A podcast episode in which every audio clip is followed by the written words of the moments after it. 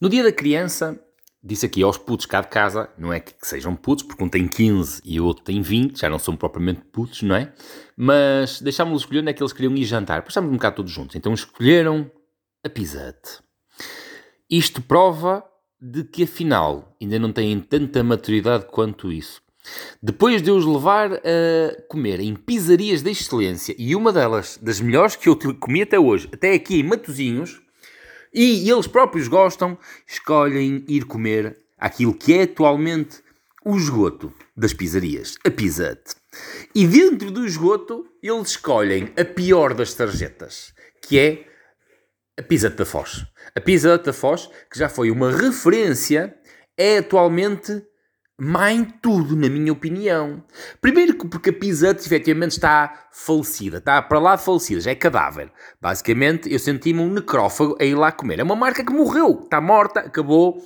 Não há inovação, não há vontade de mostrar nada, está morta. E depois o serviço. O serviço na, na, na Foz sempre foi francamente mau. Eu não sei onde é que fazem o recrutamento, nada pessoal quanto aos funcionários, mas é a maneira e a formação que lhes dão. E, e, e este é um bocadinho disso, este, este podcast é um bocadinho disso. Porquê?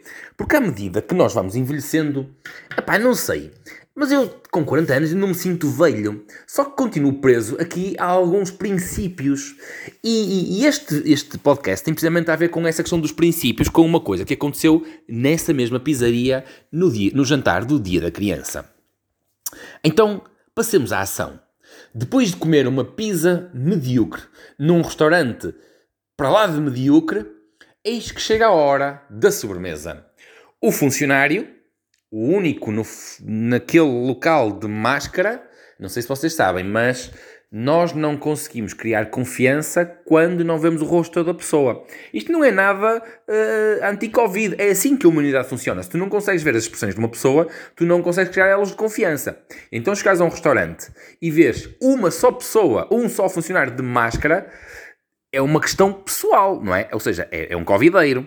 Mas tu ainda pensas assim: ora bem, o indivíduo está de máscara porque ele não confia em mim, ou o indivíduo está de máscara porque está doente e eu é que não devo confiar nele? Ah, pois é. é? Mas vá, depois de nós nos vermos gregos para conseguir perceber o que ele queria dizer quando do pedido, porque de máscara e ainda por cima o indivíduo falava assim, e passo a citar, onde nós tivemos que pedir por quatro ou cinco vezes traduções. Mas lá nos desenrascamos. Continuando, avançando. Chega a hora da sobremesa e eis que ele vem, levanta as coisas e diz: Vão querer mais qualquer coisita? Fez silêncio. E eu pensei cá para mim, os meus neurónios, vão querer mais qualquer coisita? Eis que o indivíduo se afasta e eu disse isto que acabei de vos dizer na mesa. E o Rafael veio logo uh, em defesa do moçoilo, não é? É uma questão geracional. Diz, que, o que é que está de errado em perguntar se queremos mais qualquer coisita? E eu disse, o que é que está de errado? Sou só eu? Sou só eu? Por favor, gente, avisem-me que estou a ver qualquer coisa de errado quando um funcionário, um empregado de mesa, me pergunta se eu quero mais qualquer coisita. Ora bem, no meu tempo, não é? As pessoas tentavam vender o que têm. Por muito mal que seja, tentavam vender aquilo que têm é uma forma de, mostrar amor ao trabalho, mostrar amor pelo posto de trabalho, mostrar brilho na profissão. Olhem, eu sou um empregado de mesa, ok?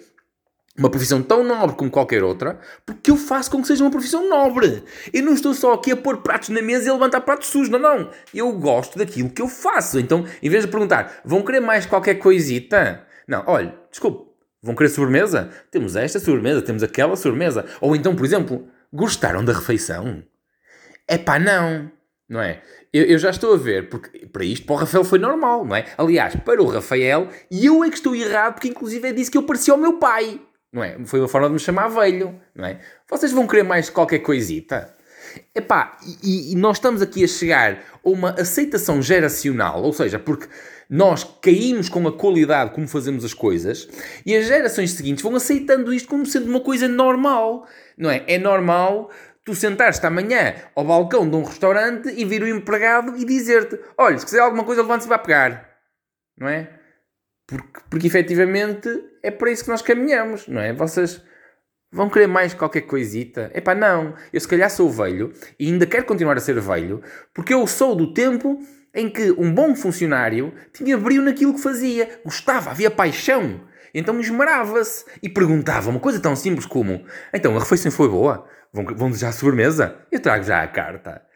Isto para mim era brilho naquilo que nós fazemos, não é? Ou então, como dizia Ricardo Reis, heterónimo de Fernando Pessoa, põe tudo quanto és no mínimo que fazes, ou senão põe-te aqui para fora, caralho. Ele não dizia esta última parte, isto foi um acrescento da parte de José Pedro Silva. Beijinhos às primas boas. Eu volto amanhã e se elas quiserem mais qualquer coisita, não é comigo porque eu não tenho coisas pequeninas. Abraços. Fui.